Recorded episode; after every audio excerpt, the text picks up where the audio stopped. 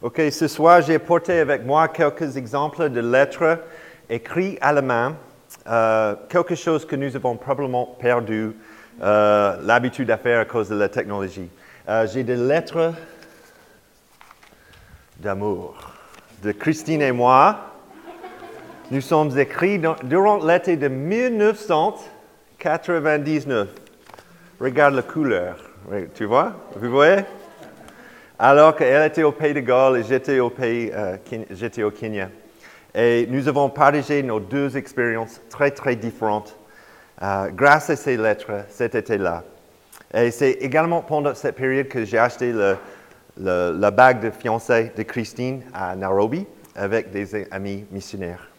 Et aussi ce soir, j'ai aussi, j'ai aussi emmené une lettre de mon arrière-grand-père qui a écrit à sa famille dans l'Arkansas le 28 mars 1919. Il venait de terminer son service dans la forêt d'Argonne et les batailles à Château-Thierry, euh, vers Paris, et attendait de rentrer aux États-Unis. Donc il était euh, à l'hôpital à cause de la grippe et aussi parce qu'il avait été gazé par les Allemands. Ce soir, nous, terminons cette belle lettre en, Éphèse, euh, en Éphésiens que Paul à l'Église d'Éphèse pour l'encourager. Il s'agit ici d'une combinaison de deux types de lettres. En fait, c'est la fois une lettre d'amour à l'Église et aussi une lettre de guerre à certains amis. Paul commence cette, section en disant enfin. Euh, je ne suis pas un expert en français ni en grec, mais il est facile de supposer que enfin, ça veut dire que c'est presque, ben, presque la fin de cette lettre. Paul passe d'une discussion pratique qu'on a déjà étudiée sur la maison, le travail, et a un rappel que la vie n'est pas seulement matérielle et physique. Il ne s'agit pas seulement de ce que nous pouvons voir et toucher, il y a quelque chose de plus qui se passe dans ce monde à un niveau différent quelque chose de spirituel. Et je pense que notre problème, il me semble que notre problème aujourd'hui est que nous pensons être si avancés.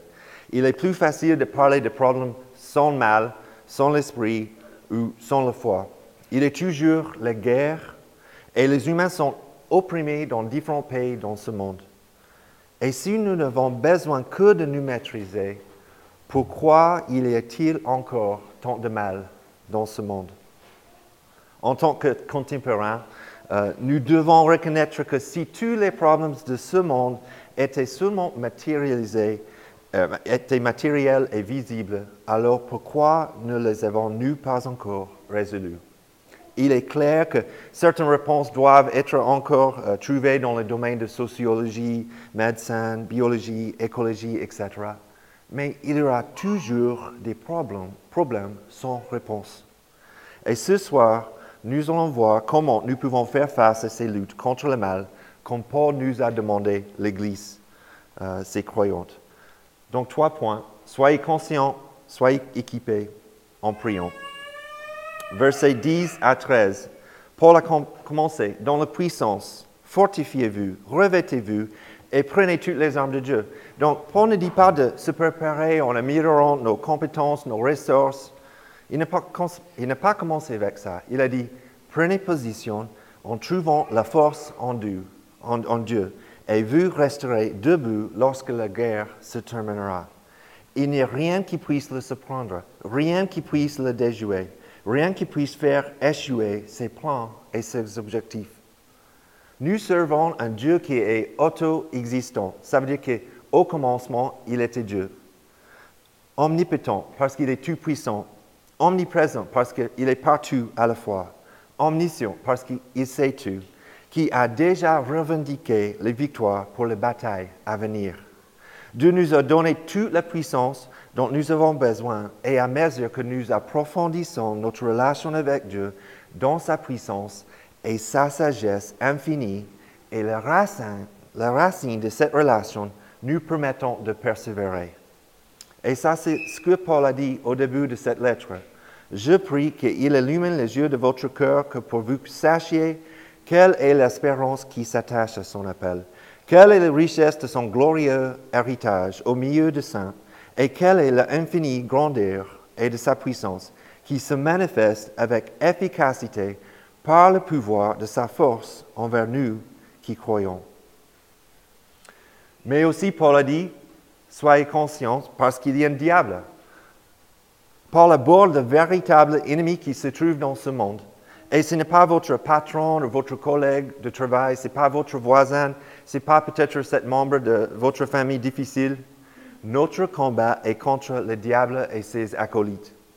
Paul a déjà présenté notre ennemi en chapitre 4, verset 27, quand il a dit, et ne laissez aucune place au diable. Mais aussi dans la Bible, on voit des autres noms, Satan et son royaume, Beelzebub, le prince des démons, le serpent, le prince de ce monde, le dieu de ce monde, le mauvais, et aussi le grand dragon. Cette bataille spirituelle n'est pas menée de loin comme la guerre aujourd'hui avec un petit drone et un pilote euh, derrière un écran ou derrière un ordinateur dans un autre pays très loin. Le contexte est que c'est un combat entre soldats plein de manipulation et plein de stratégie, et ils sont tout proches. Le diable ne tire pas de missiles guidés au laser à distance. Il a dit, il est sur nous. Jésus a dit à Pierre, Simon, Simon, Satan vous a réclamé pour vous passer au crible comme le blé. Mais moi, j'ai prié pour toi, afin que ta foi ne disparaisse pas. Et toi, quand tu seras revenu à moi, affermis tes frères. Donc, nous devons reconnaître que l'ennemi et ses tactiques parce que Satan est subtil et sournois. Comme nous l'avons vu en Ukraine ces derniers mois, Lorsque une armée est vaincue, elle devient encore plus intense et vicieuse. Le diable a été vaincu par Jésus. Amen. Il a été vaincu par Jésus et la victoire nous appartient. Mais l'ennemi n'est pas content de cela et cherche donc à voler, tuer et détruire. Soyez sobre, restez vigilants. Votre adversaire, le diable, rôde comme un lion rugissant cherchons qui dévorer. Lorsque nous disons que le diable est grand et puissant, nous devons veiller et ne pas exagérer.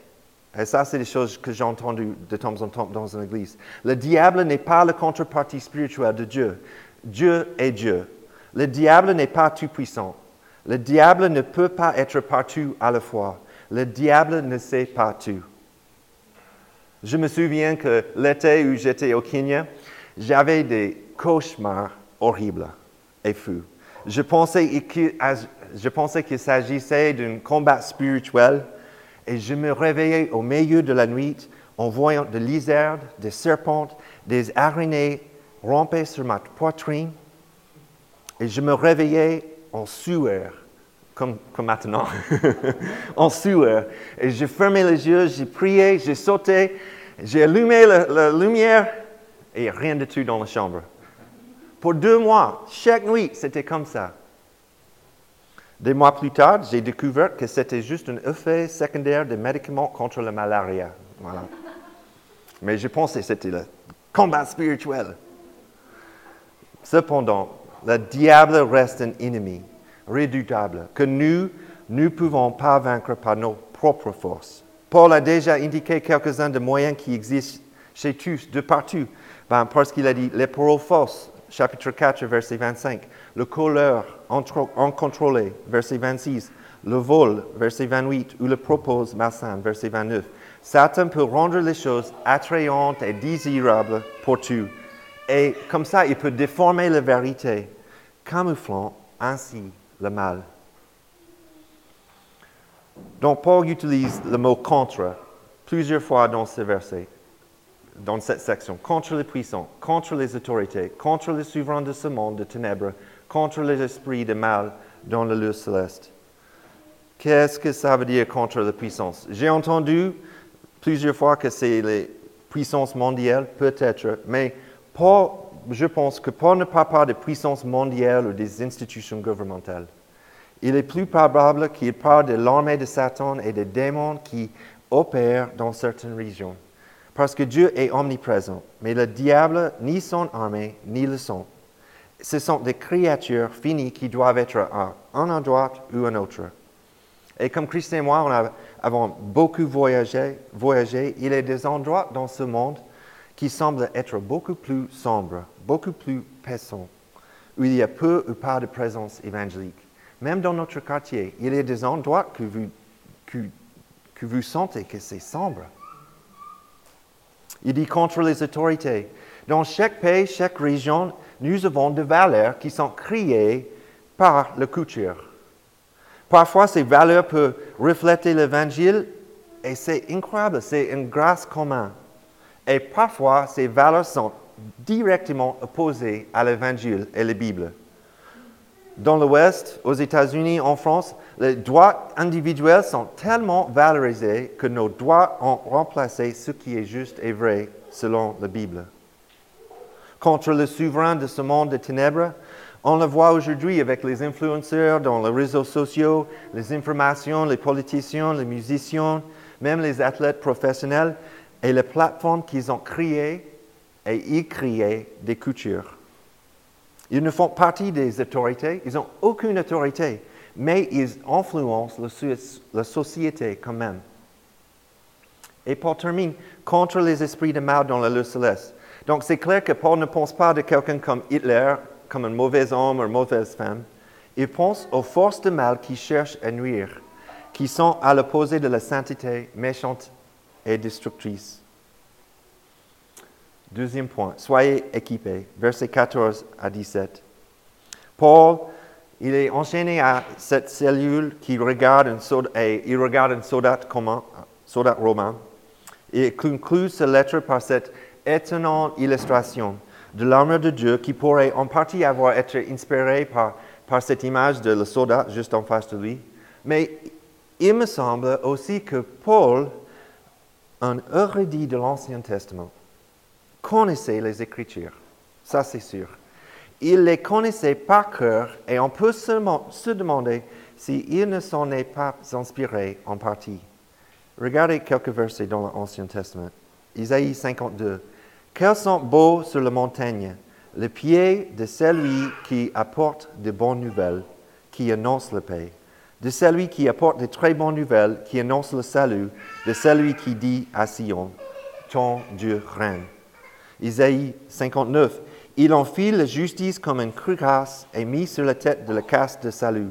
Il prend la vengeance pour vêtement et ça enveloppe du zèle comme d'un manteau.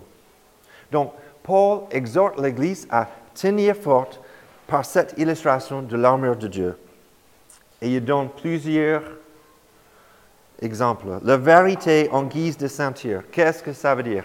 Il fait partie de la tenue d'un soldat plus que de son armure. Il était fait de cuir et servait à ressembler ses vêtements ainsi qu'à euh, tenir son épée. La vérité peut-être à la fois c'est la vérité de Dieu et aussi c'est une vérité ou sincérité de la cœur, sincérité de cœur. Calvin a commencé ses, ses, livres Institutions de la religion chrétienne de la même manière quand il a parlé de la connaissance de Dieu et la connaissance de soi plus nous comprenons la vérité de Dieu, plus nos vies sont transformées par ces vérités. Et c'est exactement ce qu'on a lu dans cette lettre d'Éphésiens. Paul a commencé chapitre 1 à 3 en Christ avec tous les exemples. Qu'est-ce que ça veut dire l'évangile? Et comment il a terminé, chapitre 4 à 6, c'était comment on va mettre en pratique toutes ces vérités. Cet été, vous pouvez utiliser, on a des lectures bibliques pour cet été où vous pouvez lire, euh, si je me souviens, Luc, Josué et quelques sommes. Donc, c'est juste deux mois et comme ça, tu peux lire plusieurs euh, livres dans la Bible. Aussi, nous avons d'autres ressources si ça vous intéresse. Paul a continué. La cuirasse de la justice. Donc, Paul parle aux chrétiens qui ont reçu la justice de Christ et qui ont donc été revêtus par elle. Donc il parle aux chrétiens. Lorsque Satan nous accuse, il nous dit, regarde ce péché, je ne peux pas comprendre, je, je, ne pense pas que tu as fait ça. Nous sommes protégés par une cuirasse de la justice. Paul parle ici davantage de la sainteté personnelle exprimée par des pensées et des actes justes. Paul continue, les chaussures pour annoncer l'évangile de paix, zèle, évangile ou paix. Lesquels des trois sont le plus central? Lorsque un serpent attaque, il le fait souvent au niveau du pied, mais nos chaussures nous protègent.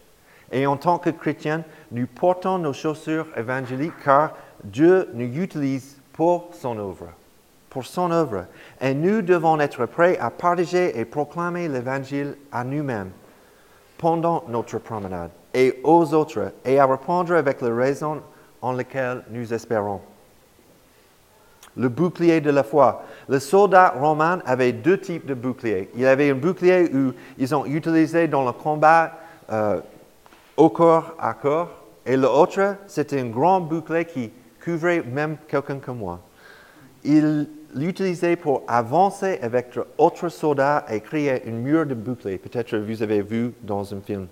Notre foi nous couvre afin que rien ne soit exposé.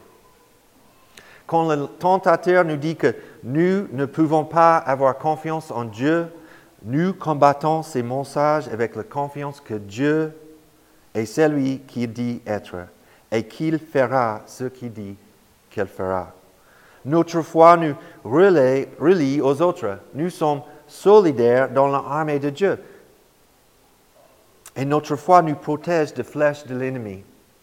Par conséquent, un soldat qui est dans le champ toute seule, ouverte et exposée, tout comme un croyant sans une église locale.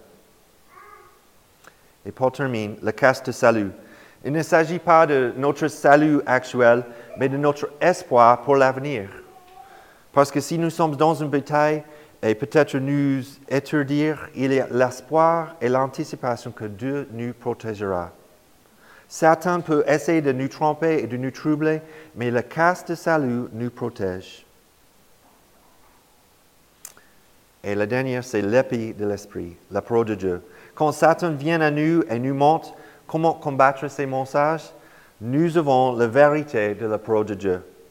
Et quelque chose que j'ai trouvé très intéressant ces dernières deux semaines, c'est le mot grec qu'il a utilisé pour la parole ici. Donc, ce n'est pas le même mot qu'il a utilisé, euh, que Jean a utilisé en Jean 1, où il a dit logos. Ça veut dire c'est vraiment l'absolu de ce monde. Mais le mot utilisé ici, c'est rema, qui signifie une parole, c'est-à-dire un texte spécifique de la révélation. Comment Jésus a-t-il modelé cela lorsqu'il a été tenté par le diable? Comment il a répondu? Il a répondu par l'Ancien Testament, il a répondu par les Écritures. Le Fils de Dieu, parfait, sans péché, a utilisé l'Écriture pour combattre Satan. Il n'y a rien à savoir de plus pour être victorieux. Consultez, ben, nous avons un Instagram, compte Instagram, Facebook, où on partage chaque mercredi, mémorisation de mercredi. C'est un moyen de mémoriser la parole de Dieu pour combattre Satan. Le psalmiste a dit, je sers ta parole dans, mon cœur afin de ne pas pécher contre toi. Nous ne pouvons pas résister aux forces de mal par nos propres forces. La victoire est en Christ. Ce n'est pas juste une probabilité, comme Jérémie m'a corrigé aujourd'hui. Ce n'est pas juste une probabilité. Mais nous avons la victoire en Christ. En Christ, nous pouvons lutter jusqu'à la victoire. L'armure que Dieu nous a donnée à porter se trouve en Christ et il nous va parfaitement. Ben, Sylvain et moi, on ne porte pas le même pantalon, la même taille de pantalon, euh, même pas la même chemise. Mais avec l'armure de Dieu, on porte la même chose en Christ. Regardez, qui est la vérité? Qui est la vérité? Qui? Jésus. Jésus lui dit, c'est moi qui suis le chemin, la vérité et la vie. On ne vient au Père qu'en passant par moi. Qui est notre justice? Qui est la justice? Je suis difficile, c'est difficile d'entendre. Jésus C'est grâce à lui que vous êtes en Jésus-Christ. Lui qui est devenu par la volonté de Dieu notre sagesse, notre justice, la source de notre sainteté et notre libérateur. On va essayer, OK? Qui est l'Évangile? Qui est l'évangile? JD? Oui, ça va. OK. Voici le commencement de l'évangile de Jésus-Christ, Fils de Dieu. On trouve notre foi en qui? J'ai été crucifié avec Christ. Ce n'est plus moi qui vis, ce n'est plus moi qui vis, c'est Christ qui vit en moi. Et ce que je vis maintenant dans mon corps, je le vis dans la foi au Fils de Dieu qui m'aimait et qui est donné lui-même pour moi. Et notre salut se trouve en qui? Wow. OK. Sachez-le bien, vous tous, et que tout le peuple d'Israël le sache. C'est par le nom de Jésus-Christ de Nazareth, celui que vous avez crucifié et que Dieu a ressuscité. Oui, c'est par lui que cet homme se présente en pleine santé devant vous. Jésus est la pierre rejetée par vous qui construisez et qui est devenue la pierre angulaire. Il n'y a de salut en aucun autre, car il n'y a sous le ciel aucun autre nom qui ait été donné parmi les hommes, par lequel nous devions être sauvés. Vous voyez, notre réponse, ce n'est pas de sortir demain matin chez soi et regarder notre checklist. Euh, est-ce que j'ai mon cuirasse? Est-ce que j'ai mon casque de salut? Ce n'est pas le cas. Ce n'est pas une checklist vraie. Le but est de nous rappeler qui nous sommes en Christ. Les ressources qui se trouvent en Christ. Les vêtements qui nous ont été donnés en Christ. Et ainsi vivre une vie transformatrice, transformée grâce à lui. Et grâce à lui, nous avons ce nouveau canal de communication vers Dieu. Et c'est le troisième point. C'est un peu comme JD a partagé déjà ce soir, en priant. Quelle joie! On, prie. Notre âme secrète, ce n'est pas, dans pas dans la liste. Notre âme secrète, c'est la prière. Elle nous est accessible à tout moment. Au Moyen Âge, lorsqu'une bataille, les chevaliers de Charlemagne sont arrivés en étroit passage dans les Pyrénées, cours de Roncevaux, au lieu d'appeler à l'aide à la troupe principale en sonnant le corps. Mais Roland, le commandant de l'arrière-garde, ne le fait pas, retenu par son orgueil. Résultat, parce qu'il n'a pas fait appel à ses ressources, ses soldats ont été massacrés. Nous sommes trop souvent vaincus à cause de notre manque de prière. Paul dit prier en toute occasion, en tout temps. Nous ne prions pas seulement lors de soirée de prière l'ange, nous ne prions pas juste aujourd'hui parce que c'est dimanche, nous prions tout le temps.